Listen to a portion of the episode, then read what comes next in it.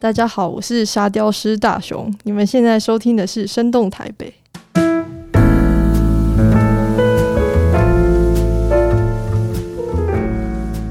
就是很多人说有声音，他可能也怕打扰我，他就在后面说：“天哪，我就是来看那么多次沙雕，原来沙雕是这样做出来的。嗯”然后他也有人说，就是哎、欸，我在这边看他十分钟了，原来。沙雕没有巴克那么快，那么大一个东西，原来是这样一个部分一个部分慢慢的刻画出来。然后你从他们的谈吐跟言语里面，虽然我没有我在工作，我没有办法看着他的脸，但是我觉得我是可以听到那个感动。就他们其实某种程度上，他们是有被吸引，觉得这件事情是有魅力。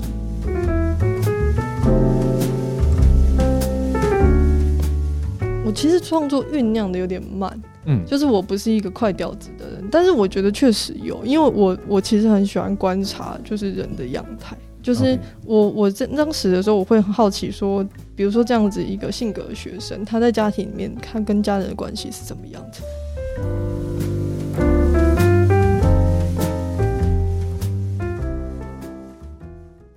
Hello，大家好，我是 Leo，欢迎收听《生动台北》，你心目中的台北第一百零二集。在这个节目里呢，我们会邀请不同来宾，用不同角度、不同故事、不同艺术创作，去探索台北这座城市。在上个月的九月十日开始，一直到这个月月底十月三十一哦，将会有为期一个月的芙蓉国际沙雕艺术节哦。那今年的主题非常特别，是重温皮克斯经典。在这个沙雕展里面呢，展示了各种我们经典的童年回忆啊。我跟明轩呢，在开展的第一天呢，就前往到芙蓉去观察这个沙雕展。很幸运的是呢，我们直接遇见了非常可爱的沙雕师大雄。然后在聊天的过程中呢，我们决定呢，就邀请他来上节目，来聊聊他。他跟沙雕跟台北之间的故事，在受访的过程中呢，大雄告诉我们说，他觉得沙雕有魅力的地方就在于它只属于某个夏天、某个场域跟一群人、某个特定的回忆。我觉得很多人不知道的是呢，做一座沙雕大约要花费十五到三十天的时间，非常非常漫长的一个制作过程哦。那我们话不多说，让我们欢迎我们的沙雕师大雄。好了，那那其实我现在要跟各位观众稍微介绍一下，我跟怡清是怎么认识的。因为呢，在最近呢，就是在九月十七到十月底的时候，有个芙蓉沙雕展。然后那时候沙雕展刚才在举办的时候呢，那我跟明轩呢，我，就去到这个沙雕展里面，然后呢，发现哦，就是沙雕展里面就是还有很多沙雕师啊，沙雕师傅还在做那个沙雕。然后我们就很好奇的就走上前呐、就跟那个沙雕师说：“哎，不好意思，就是你有没有兴趣来上我们的 f o c a t 然后我们就这样认识一静了，对不对？啊、呃，那时候那时候呢，其实我遇到一静的时候，他就跟我说，其实啊，就是全台湾的沙雕师啊，其实没有很多，对不对？嗯，大概大概现职可能十来个，十来个吗？对对对，因为大家其实大大部分都会有兼职的工作。嗯哼，对。OK，那你可不可以稍微介绍一下，就是你会怎么讲沙雕师这个职业？应该说，沙雕师通常他的专业都是立体类的。然后就是，嗯、呃，比较好理解一点，大概就是雕刻或雕塑这个方面去切入。嗯、然后像我，像我本身我的专另外的专业，就我大学的时候我的学习的专业就是木雕。那其实我也是立体类科系毕业的。那其他人也差不多，就是其他人有一些建筑工作，可能他有做一些模型，嗯、或者是他做呃公仔。或者是一些相关立体的工作，这样。OK，所以大部分我们说的沙雕师，其实他们都有别的兼职嘛。然后他们别的兼职都是做其他立体类的雕塑，可能是不管是什么呃木雕，或者是你刚刚说的模型玩具这种类型的，对不对？对。OK，所以就是彼此之间都是互相认识的吧，对不对？就是可能全台湾的沙雕是你数一数，可能差不多十几二十个认识的。对对对，那我们先请就是大雄，就是怡静，先跟我们介绍一下你自己是谁好了。你是怎么认识，就是怎么接触到沙雕，或是你的生活经历是怎么样子？你是读相关的科系吗之类的？嗯。嗯，大学的时候我是念台湾艺术大学雕塑系。嗯，那当时有非常多的主修科目可以选。那我那时候是选择木雕跟复合媒材。就其实我对于不同种媒材的尝试还蛮有兴趣，所以我觉得之后会接触到沙雕也有一点因为这样子的关系。嗯哼。那那时候，呃，我毕业之后就是在继续在原本的画室就工作一段时间。那因缘机会就是去接触了三义那边的木雕，所以有在木雕那边。呃三一木雕那边待过大概五年左右。嗯、那在那五年里面，我除了木雕上面就是认识了蛮多传统美材，或者是跟传统技艺的师傅有交流之外，嗯，我因为我学妹的介绍，然后我因缘机会就接触到沙雕这个工作，嗯、是同时间进行。OK，所以你当初在嗯，回到回到你刚刚大学的时间好了，嗯，你当初在选大学的时候，你就有想过说之后要走相关的呃相关的工作吗？做类似的工作，不管是艺术相关啊，不管是雕刻相关的工作，嗯、是吗？应该说，其实我跟我觉得我跟很多大学生一样蛮迷惘的，对对。虽然虽然我那时候高中，我高中就是念普通班，那、嗯、只是说我其实对绘画蛮有兴趣。那那时候考大学的时候，有点不太确定自己要往哪个方向走。嗯、那学科成绩好像也在一个不上不下的位置，就想说，那不然就是去补数科考试，然后看就是能不能考到一个还蛮有兴趣的科系这样。嗯、所以那时候去了画室学习了这个东西。那嗯，接下来就是在大学期间，其实我也是跟大家一样，不断的摸索，然后跟就是有去看很多展览啊，然后参与一些当代艺术活动啊。但是我那时候啦，我当时就是有机会接触到的范围，并没有，我觉得没有激起我很大的热情。嗯，我觉得我有点难想象，说我接下来毕业之后从事艺术创作会长什么样子。为什么？嗯，为什么会这样子啊？我觉得你。你就是，我觉得人就是你会想要做某样工作，或者是成为某个样子，是因为你看过在那个领域非常耀眼的人，或者是非常耀眼的事情，你想要达成那个样子，然后你就会想要努力去追求。可是我觉得我当时在这个领域还没有看到一个，我有点有点难想象你未来的样子，嗯哼所以我那时候就想说啊。我毕业之后应该不会继续走这个吧，然后我对心理学啊或社会学这方面其实也蛮有兴趣，我就想说，那我有没有可能先工作，然后再看我研究所要不要考别的，就是做做一个跨领域的结合这样。嗯，但是后来就是后来误打误撞还是做兜了一圈我，还在这啊，没有开玩笑。因为因为那时候那时候我记得我们那时候千姐在预防的时候，你跟我说当初啊当初你在看就是当那时候的现代艺术的时候，因为觉得说好像离自己。很有距离，我觉得是，可是我觉得可能是因为我个人就是我没有觉得新媒体不好，或者是现代现代艺术不好，只是说我觉得现代艺术的形式跟美材比较没有办法打动我。嗯，我觉得我还是比较嗯、呃、比较老派一点嘛，我喜欢手摸得到的东西，有点这种感觉。OK，但是这种形式其实我觉得现在还是有存在的，只是。只是在学校里面那时候在推演的时候，我就觉得好像我自己接触到，我觉得跟有时候跟你你在那个时间点你能接触到的面相也有关系。现在我可能就不会这么看，我会觉得说艺术的形式百百种，你其实可以去试最适合你的那一种这样。OK，对对对，所以那时候其实大学的时候，它是有点算是半摸索的性质。对对，因为我比较慢进入，我其实很多同学他们可能从国中、高中开始就已经是美术班，嗯、那他们对于创作的一些流程，或者对他自己，因为我觉得创作本身就是一种自我探索，就是不管是戏剧、音乐、舞蹈，我觉得其实都有类似要素。就是你，你一方面你要反映一些外在的事情，我们可能会反映一些社会面的议题，可是我们一方面也会往内去探求我是什么样的人，我想要传达出就是什么样的东西在我的作品里。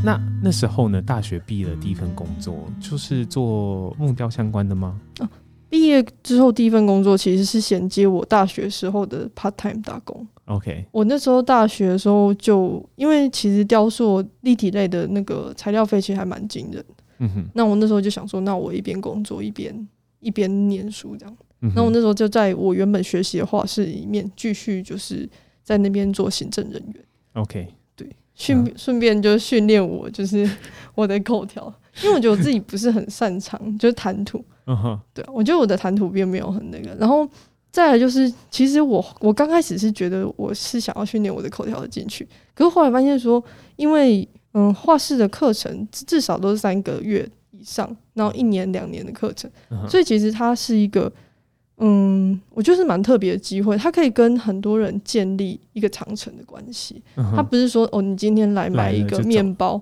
然后你买完之后你的客人就走，可能他两个月后可以再再回来买一个面包。可是我们是嗯，在介绍课程的时候就跟家长谈话。那你在这种上课过程中，老师会去看他的嗯性格或者是什么，在他的作品上面影响，然后引导他。那我们做，我那时候是做行政人员，我不是做教学人员。嗯哼，就是我们做的事情是 cover 老师教学以外所有的事情，包含跟家长还有学生之间的沟通。嗯哼，对对对，我觉得我在里面收获很多，而且我看到很多家庭的样态。OK，你在那边收获很多地方面，你说就是可以训练你的口条能力。对，就是你真的觉得自己口条很渣，是不是？有点差哎、欸，因为、嗯、对啊，不太会聊天。没有，你现在在 Podcast 上面啦，就现在只能靠口条能力了。就是当有当初的经验，我才有办法这样讲话。OK，所以所以第二件事情就是说你，你你很喜欢的是。其实，嗯、呃，在在帮助画师的过程中，其实你跟这些不管是学员们啊，或者是跟这些老师们有一个很长时间的相处，嗯，那你可以更认识人，更了解人。那更认识人、更了解人这件事情，就是其实一方面你喜欢，嗯，第二方面就回到说，其实就是你的创作也反映了在这上面吗？你觉得？我觉得我其实创作酝酿的有点慢。嗯，就是我不是一个快调子的人，但是我觉得确实有，因为我我其实很喜欢观察，就是人的样态。就是我我在当时的时候，我会很好奇说，比如说这样子一个性格的学生，他在家庭里面，他跟家人的关系是怎么样子？他有几个兄弟姐妹，然后他们的互动是怎么样子？因为嗯，家长来接小朋友的时候，你总是可以看到他们的谈话的。嗯，我觉得蛮多时候家庭会颠覆我对原本家庭的想象。对对对，会像什么？有什么？像是像是像我们家其实比较比较权威一点，比较传统一点。嗯，对对对，所以就是那种关系比较有时候啦，在小一点的时候比较上下这样子。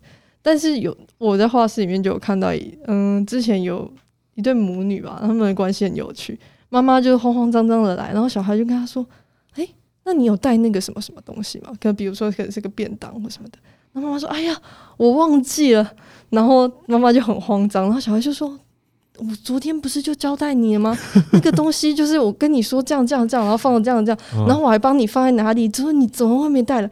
然后妈妈说：“哦天哪，我真的迷糊，就是竟然忘记。”然后我就想说，这家人真有趣，有趣他们的身份是有点是对调，对对调的。就小孩子督促家长要把事情做好，你说你怎么那么模迷糊啊？怎么不把事情做好？我不是交代你交代很好吗？真的是超级可爱，uh 对对，不管是妈妈还是小孩就是有一种非常有趣的感觉。所以你在那个时候，其实就是很大一部分时间是观察人这件事情，对，对，主要是协助他们。而且我对于我其实对教学跟嗯怎么讲，我觉得其实我我本来会觉得说哦，教学感觉教不同的年龄层，他是用不一样的方法。嗯，可是我觉得有有一个很核心的问题，就是其实很多大人的问题都是他。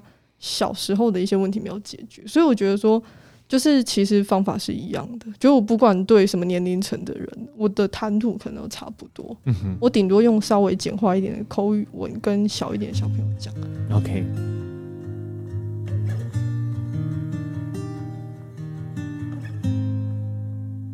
那那接下来呢？接下来你。怎么怎么开始？就是因为你刚刚说你一毕业就开始在画室工作嘛？那你到底是什么时期开始接触雕真正接触到真正的，比如说我们刚刚说的木雕啊，或者沙雕之类的创作呢？嗯，大概在毕业一年两年后，嗯、就是我我毕业之后我就转在画室做一个正职的工作，这样子。嗯、那那时候我的我的老板跟同事他们就是因缘机会去了苗栗三义。就是台湾木雕最大的集散地，对，高中课本上都有学过，没错没错。对，然后他们那时候去那边，算有点有点观光，有点参访，那有一点就是想要收集一些，因为他们那时候好像有想要做一些东西，让他们去看一些看一些有没有什么有趣的事情。嗯，然后回来之后，他们就说：“哎，大雄，我们在那边有遇到，就是一个木雕师傅跟我们说，那边有就是新传营的活动，就是木雕博物馆。”他其实已经举办了非常多年，他在那边就是每年的暑假的时间都会举办一个新传营，他的目的是把嗯年轻一辈的或者是学院派的学生跟传统的这些师傅或者是这些做一跟业界做一个接轨，这样子。嗯、对对对，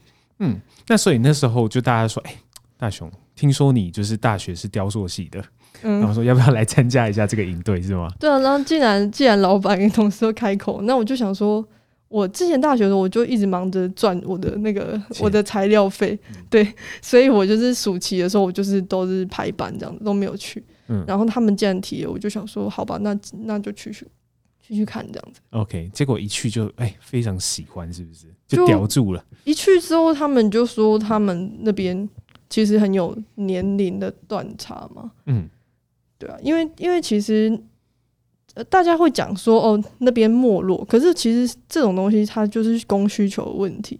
他他那边在极盛期的时候，听他们说就是灯火通明。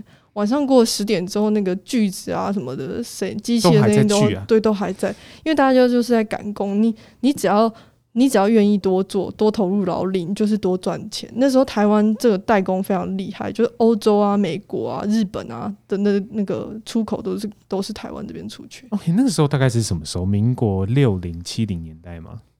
我觉得大概有二二十年前，二三十年前。二三十年，但差不多，差不多，差不多，就是台湾经济起飞的那个时间点。OK，所以那时候就是三义木雕是国际知名的地方，就对了。呃，对，算是吗？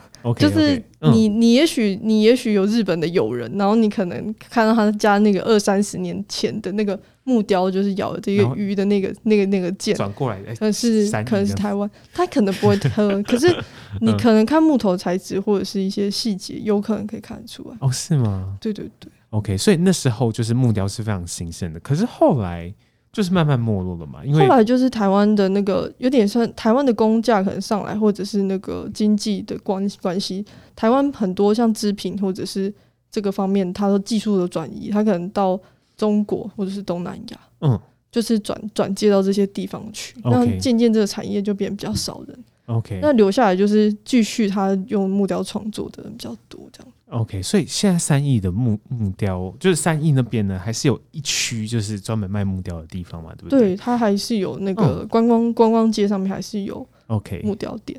我那时候觉得算是蛮有趣的吧，想要去体验看看，就是因为他们就说年那边年轻辈的很少，嗯，然后嗯，那时候也想要知道说自己明明就有这个记忆，可是我毕业之后并没有。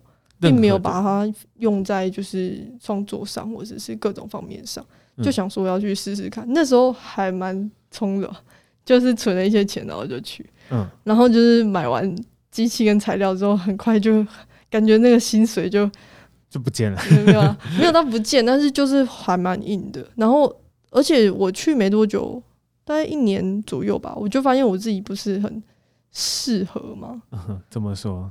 因为。就他们说那个设计师三要素，嗯，就是速度，然后价钱跟质量，嗯，就是如果你要其中两个，另外一个就会没用。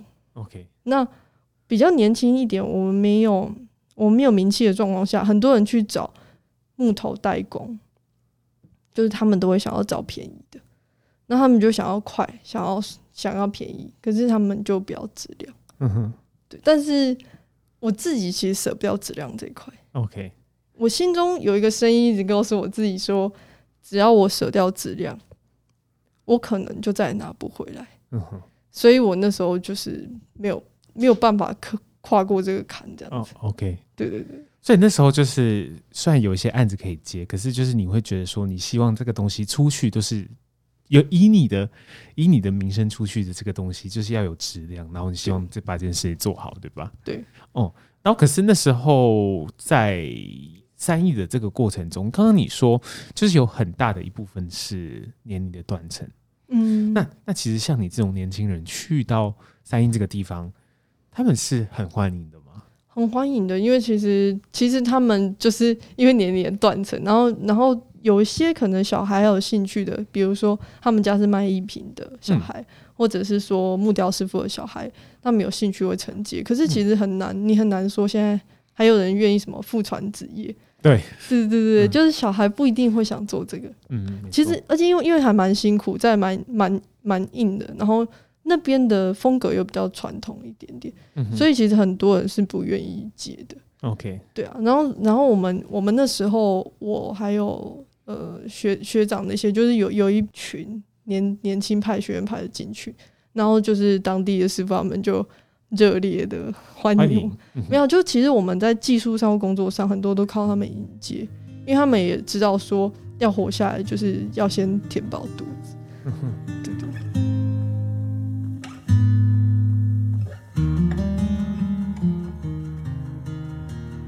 然后这个三亿的这个。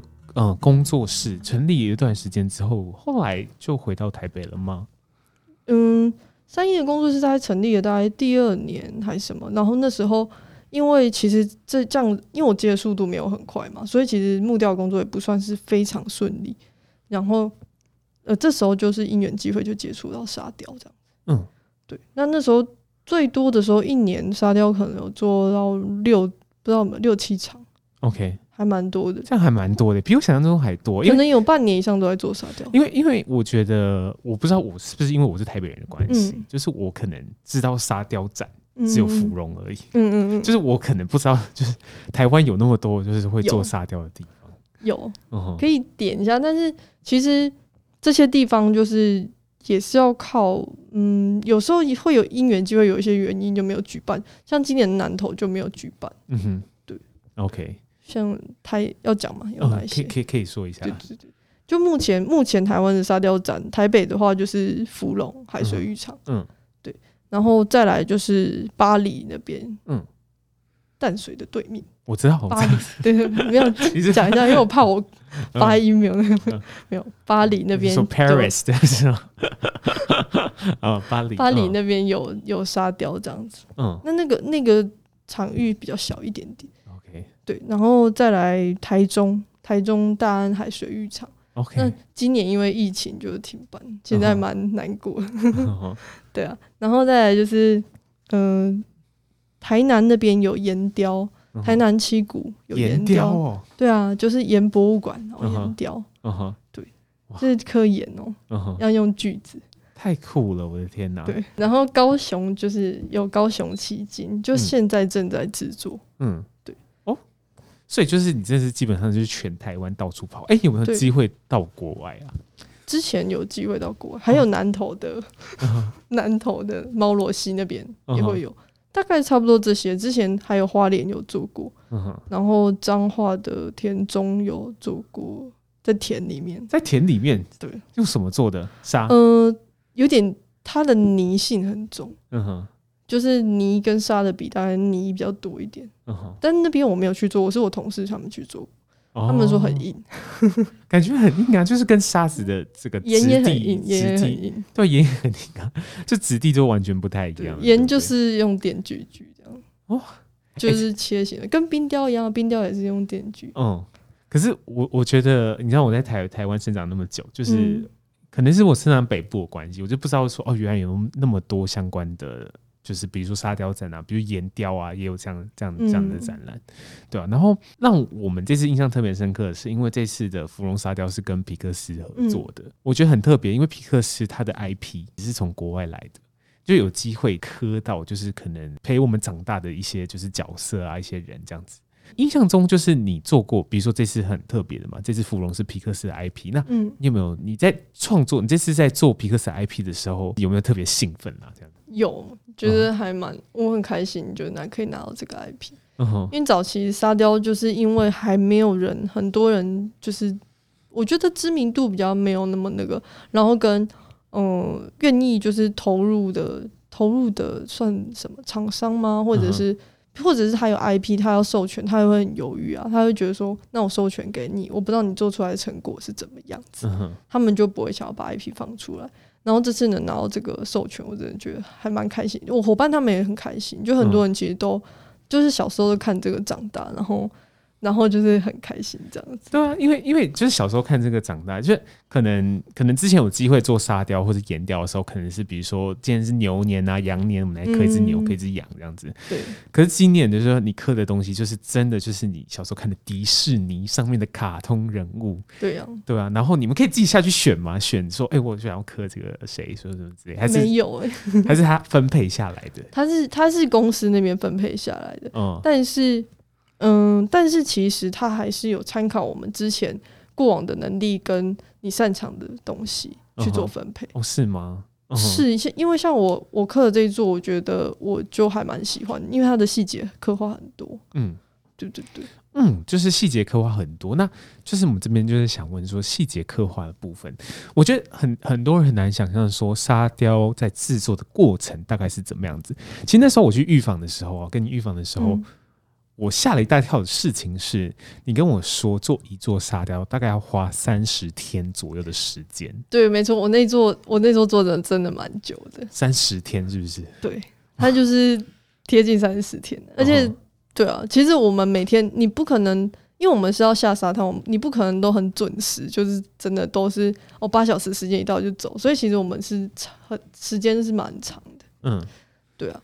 然后之所以会这么久，其实还有很多原因。中间我们还要遇到台风，然后遇到下雨。嗯、就是下雨，其实在嗯沙雕的表面，我们刻细节出来之后，我们外面会喷一层就是保护的胶。嗯，那在保护的胶还没有形成很强的保护之前，它需要靠日晒跟干燥，它才有办法形成一个有有一有点像一个壳的那种状态。那在这种保护还没形成之前，就先下雨的话，事实上那个地方就会被破坏掉。那破坏掉之后，我们就还要花很多时间再把它修修回来。对，哇，那那所以我觉得我好奇的是从零到有的过程，嗯，怎么从一片沙，嗯嗯到雕出来，到到成品完成，嗯嗯嗯，这个可能到时候有需要的话，可能要图片资源比较清楚。但是它它主要的概念比较像是，嗯，从地面开始，然后它会用像有点像一个方的盒子的模子的感觉，然后是用。水泥的那种板模，嗯，那他把它钉成一个长方形或者是正方形的方框，把沙子跟水放进去，然后用机器把它夯实，把它夯得很扎实，嗯哼，所以它我们那个沙子才可以刻得那么立体，就是它一样，夯实是加热吗？不是，就是用机器，就是去把它压得扎实。OK，它比人工压得好。会扎实很多啊，嗯、因为我们在海边自己堆的沙就会比较松，松，嗯、对对。可是像这样松松的沙，其实没有办法承受那么高的高度，然后跟承重还有那个结构。嗯、其实如果那样磕很立体的东西会掉下来，所以用机器夯实之后，那一层一层的，就是刚刚那个方框，假设如果是三米乘三米，下一层可能就是二点四米乘二点四米，就一层一层变小，然后有叠起来之后像方形的金字塔一样。哦，像金字塔一样。对对对，然后等到要磕的时候，再从外面拆掉。嗯哼，从最高的地方开始，沙雕师就要爬上去。爬爬梯子上去吗？不用啊，就是爬那个，因为是方形的，嗯，所以你可以踩在那个上面。哦，那一层板子是大概六十公分，嗯，所以我们就是这样爬爬爬爬上去。嗯哼，然后拆掉，拆掉，拆掉，通常会先拆两层，因为是六十公分嘛，你拆到两层大概是一百二十公分。如果你拆三层，你就会摸不到最顶端，因为三层就一百八了。嗯，对，所以我们就拆两层，然后可能刻画比例跟切形状。那我们比较困难的是，比如说非常大的沙雕，它就要不断从上面然后跑到下面去看那个比例。嗯，对对对。OK，所以所以它其实就是一层一层去拆，然后一层一层去刻吗？是吗？对，我觉得很像人体的三 D 列印机。哦，对对，有点这种概念，从上面这样慢慢印下来。嗯，因为。我们对，比如说木雕的时候，木刻木雕的时候，我们刻木雕的时候，就是有时候就是先把那个躯体先刻出来，嗯，然后再刻画就是比较细的东西，五官啊什么之类的。可是沙雕的话，你说就是它可能如果要先刻躯体的话，就是从上面一层一层的往下，先把那个躯体刻出来就对了。嗯，OK，会先就是两层模板拿掉之后，会先刻个大型，嗯，然后可能上面开刻细，但是。你如果就是直接把那两层都磕完的话，那个比例可能会比较容易跑，所以可能大概磕了一层，你可以够得到的地方就会拆，再拆下一层的板膜，嗯，这样你能看到那个沙子的面积就会比较大，哦、你的比例就比较不容易跑掉。哇哦，太酷了，是蛮酷的，但是刚开始其实很硬。刚开始很硬，因为我其实很擅长细节刻画，所以我我本来都是擅长做很小的东西。嗯、那沙雕它是一个量体非常大，然后形状非常巨大的东西，嗯，所以这种经验其实，在以前在学校里面的时候，其实没有什么机会能够接触到，嗯。那所以我刚开始的那个适应期，其实也是适应了蛮久。OK，对，但是我适应了之后，就是我去体体验的这种感觉，就是。切一个大的形状，然后再回来做我木雕的时候，我其实觉得两边是有相辅相成的效果。嗯哼，对，它对我的技术的磨练上是非常有帮助。嗯。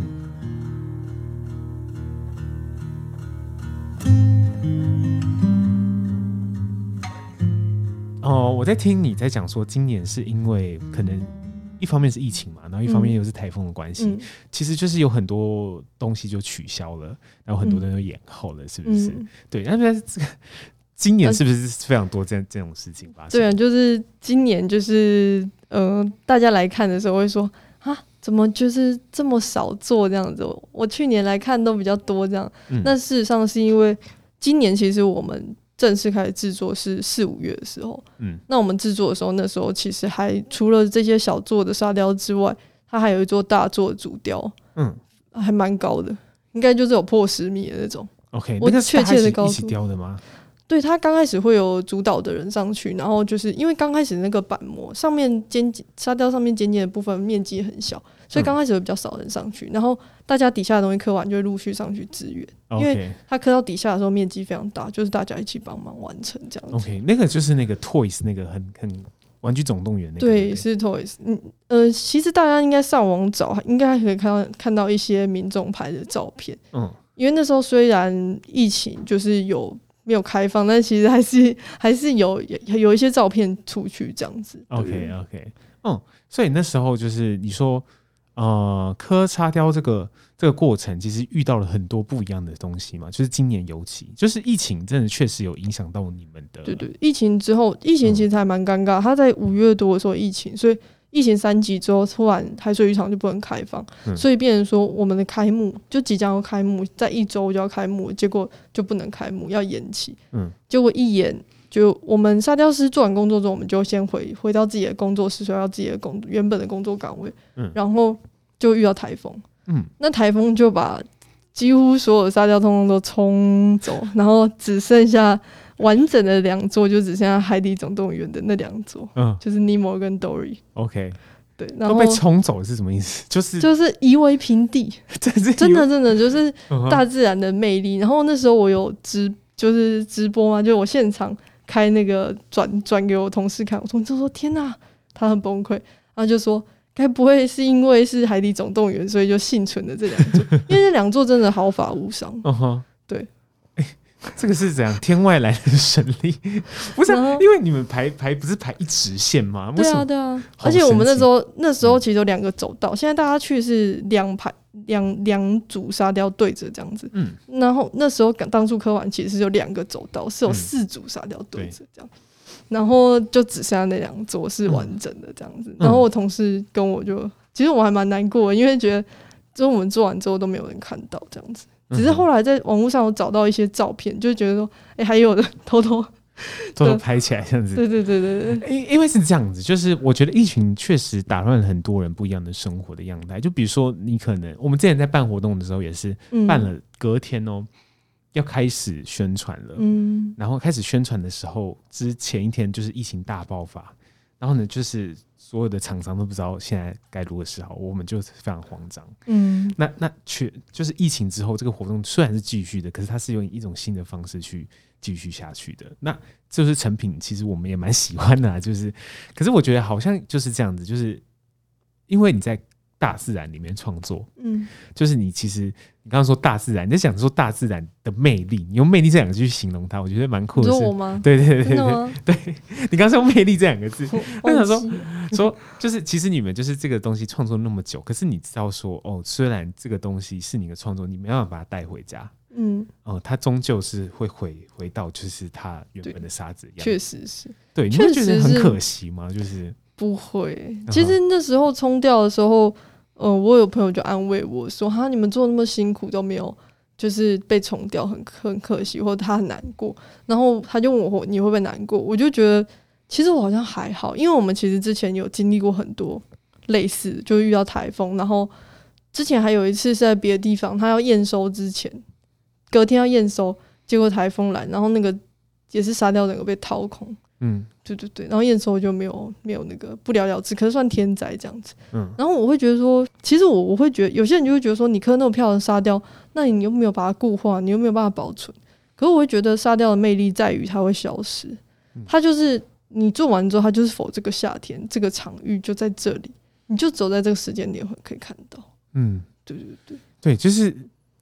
它就是一种另外形式的艺术创作，就是一个木雕，你可以一直把它摆在工作室里。嗯、可是沙雕，它它就是终究是在海边旁边的一个艺术品，这样子。嗯，对，它终究是游客来的时候，明年夏天它就会同样的沙，可是是用不同的呈现形式呈现在大家面前，嗯、是不是？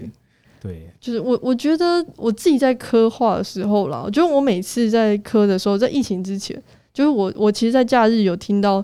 就是很多民众在或者是小朋友他们在戏水的声音的时候，我都觉得很愉快，就是会有一种你你就是很当下很夏天的一个活动沙雕。嗯，对，嗯嗯对，就是边边刻的时候，因为因为之前是因为台风的关系，就是导导致就是正式开幕的时候还有一些就是你在刻画的工作嘛，嗯、那你就可以边刻，然后呢边跟这个民众相处，嗯，那很不一样的东西就是哎、欸，会有民众真实来问你说哎。欸我想问你说这个东西到底怎么刻的？让大家理解。有诶，其实还蛮蛮蛮有的。嗯，其实我觉得，我觉得现在遇到都还蛮，就是大家都很愿意去理解，或者是大家别不会说比较少啊，比较少。有时候会听到一些说什么啊，现在明就开幕，怎么还没有做完这样子？但是其实很多人是说，就是很多人说有声音，他可能也怕打扰我，他就在后面说：“天哪，我就是来看那么多次沙雕，原来沙雕是这样做出来的。”然后他。也有人说，就是哎、欸，我在这边看他十分钟了，原来沙雕没有巴克那么快，那么大一个东西，原来是这样一个部分一个部分慢慢的刻画出来。然后你从他们的谈吐跟言语里面，虽然我没有我在工作，我没有办法看着他的脸，但是我觉得我是可以听到那个感动，就他们其实某种程度上他们是有被吸引，觉得这件事情是有魅力。嗯哼，这点我觉得很棒。哎，确实，哎，就是因为当初天灾带来的这个天灾带来的 因祸，意想不到，对，就是你就会可以可以让民众更认识这个行业，嗯，因为，嗯，那时候你有跟我说过，就是你觉得常常在觉得说你在做艺术创作的时候，刚开始不会想做的原因，是因为你觉得跟人的距离很远，就是艺术品。就是你的理解，艺术跟人很远，可是就是比如说像是这次的沙雕，嗯，就是一方面你在大家民众面前就是刻，就是你自己的作品，嗯，一方面它又是皮克斯，一方面是这个皮克斯是大家就是从小到大的回忆，你会觉得说，哎，这个标这个形式是。跟人其实是非常靠近的，跟大家更理解，比如说沙雕是什么是沙雕，对不对？嗯，我觉得你讲的很好，是真的，真的，对对对，是不是啊？是不是就是对你来说就是一个这样的感受呢？我觉得是，而且而且其实我觉得在自然场域里面啊，嗯，人是比较放松的，因为我也有别的领域的朋友，或者是我之前。跟我就是有合作过的客户去看我的展览，嗯、可是我觉得大家在自然场域里面那个眉开眼笑的程度就是不一样。嗯，那它是一个很放松、很适合去欣赏这样的作品，嗯、很适合欣赏美景、很适合欣赏沙雕艺术作品的的一个场域，这样子。嗯，那你有你有想过说下一个十年你会就做到什么事情，或是做什么事情吗？你有想过这个问题吗？嗯，我现在其实。我这一两年的收获，其实我现在会比较倾向比较当下，就是我当下能把我遇到的事情跟我做的工作的状态做到最好。嗯，那我当然我会有一个核心，就是我我觉得我理想中我我这我此生我有想要执行的计划。嗯，但是我觉得那就是一个大方向，就朝着这个大方向去，然后遇到什么事情就把那件事情做好，这种这种感觉。然后然后如果说。能接触的美材的话，其实我对很多美材都很有兴趣，所以其实我也不会设限，说我就一定要限制在这两个领域。嗯，对我，而且小一点的时候，我想分享一下，就是我觉得小一点的时候，我会以为我的作品不能没有我，嗯，就是我会觉得说我的作品今天做到一半，我没有完成它，就是它没有我，它就完成不了。可是事实上，我这几年的体验是，我觉得是我没有办法没有创作。就是我觉得创作对我来说是，嗯，你说生活也好，人生也好，我觉得是必经的一个过程。就是我我我们我们这个领域的人啊，就是我觉得做艺术创作其实很大一块，其实是你其实需需要非常多的时间去自省，或者是去检视自己，然后创作的历程也是这样子。所以其实是我们没有没有办法没有创作。嗯哼，对，没有创作，可能有些人就会走入疯狂的那个状态。没有是真的，因为人、嗯、人其实很需要一件拉着你的事情，跟你的那个核心。嗯哼，我觉得创作有点像是这种东西。嗯，就像哦，等下，这虽然有点中了，我要举进晋级的巨人。可以可以，可以举。你你有看吗？进级的巨人有啊有，可是我还没有看尾巴。有，有一句话就在讲说，如果人就是不沉迷于某件事情，大概没有办法活下去吧。哦，所以他觉得说，人活着都是要沉迷于某件事情，才可以让你有动力继续活下去。去，就是我觉得对很多创作者来说，就是我们做 podcast 嘛，就是我觉得好像自己也在做一个创作。我觉得是啊，对，然后然后我就觉得说，对我就是在过生活的时候，沉迷在自己的这个这样的生活里面，我才觉得说，哦，我。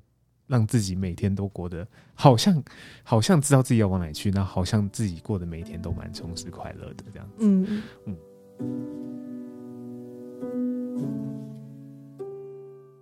就是在你的眼中哦，台北是一座什么样的城市？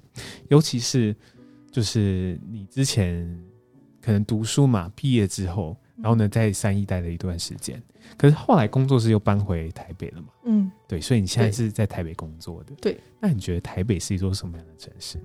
什么样的城市？我觉得，我觉得台北对我来说就是很很多样态，然后就是非常多人汇聚在这里，然后。你有机会在这边找到很多激发碰撞的火花，这样子。嗯，虽虽然我其实去外地或什么的，其实很常听到有一些标签，会觉得说，哦，台北人好像比较冷漠，或者是怎么样子。但其实我自己在台北遇到蛮多温暖。我觉得我在我在街上、在路上或者在生活上，我遇到困难的时候，总是其实有人会帮我。嗯，对，在街上、路上有人有人突然帮你，没有啊？就是你遇到一些状况的时候，你就很常看到别人会。其实还是会互相帮助，不是说其他乡镇会，但台北就不会这样子。OK，对，OK OK，所以就是，所以你就觉得说，其实大家会觉得说，对台北有个偏误，说哦，在台北是比较冷漠的地方。对对对。可是你在台北开工作室的时候，其实就是觉得说，其实热情就是没有比三一那边还少，是吧？就，就是大家还是很热情的。对啊，我觉得会会，而且我觉得。我觉得建构出一个地方的样貌就是人文吧，你你身边的人跟事情其实是才是很重要的。嗯，对啊，就是由由这边的人，然后去建构出你对这个地方的想象。我觉得台北就是非常多人汇聚在这里，其实，在台北的人很多也都不是在台北土生土长的人，可是我觉得那也没有关系。就是在这边，其实我觉得像创作或者各种方面，其实都能激发出蛮多火花的。嗯。好，那今天就是谢谢你跟我分享那么多，真谢谢，就是哇，就是。我觉得这些创作者彼此就是互相聊天的时候，都会有一种很疗愈的感觉。我不知道你们这种感觉。那就是如果大家今天那种喜欢听这一集的话，就是别忘了，就是现在呢，沙雕展还是持续的进行中哦。就芙蓉沙雕展呢，是就是从九月十七开始，一直到十月底哦。就在芙蓉呢，就是我们有皮克斯的沙雕展呢，然后呢，就是展示了不种不同种皮克斯的经典 IP 啊，包含《玩具总动员》，然后我们一进课的是什么？天外奇迹。天外奇迹啊，然后。或者是料理鼠王，或者是怪兽大学，各种非常经典的 IP。如果大家有兴趣哦，就找个假日，我们一起到芙蓉沙雕节，然后去找找一静的作品。好，那我们今天这集就差不多这样。如果你喜欢今天这集的话，欢迎上 Apple Podcast、Spotify 或者 KKBox 上面订阅，然后呢，在下面留言告诉我们说你觉得这集很好听，或者是你去过沙雕展很好玩，给一静个赞，在下面留言告诉我们。那我们今天这集就先这样喽。拜拜，拜拜。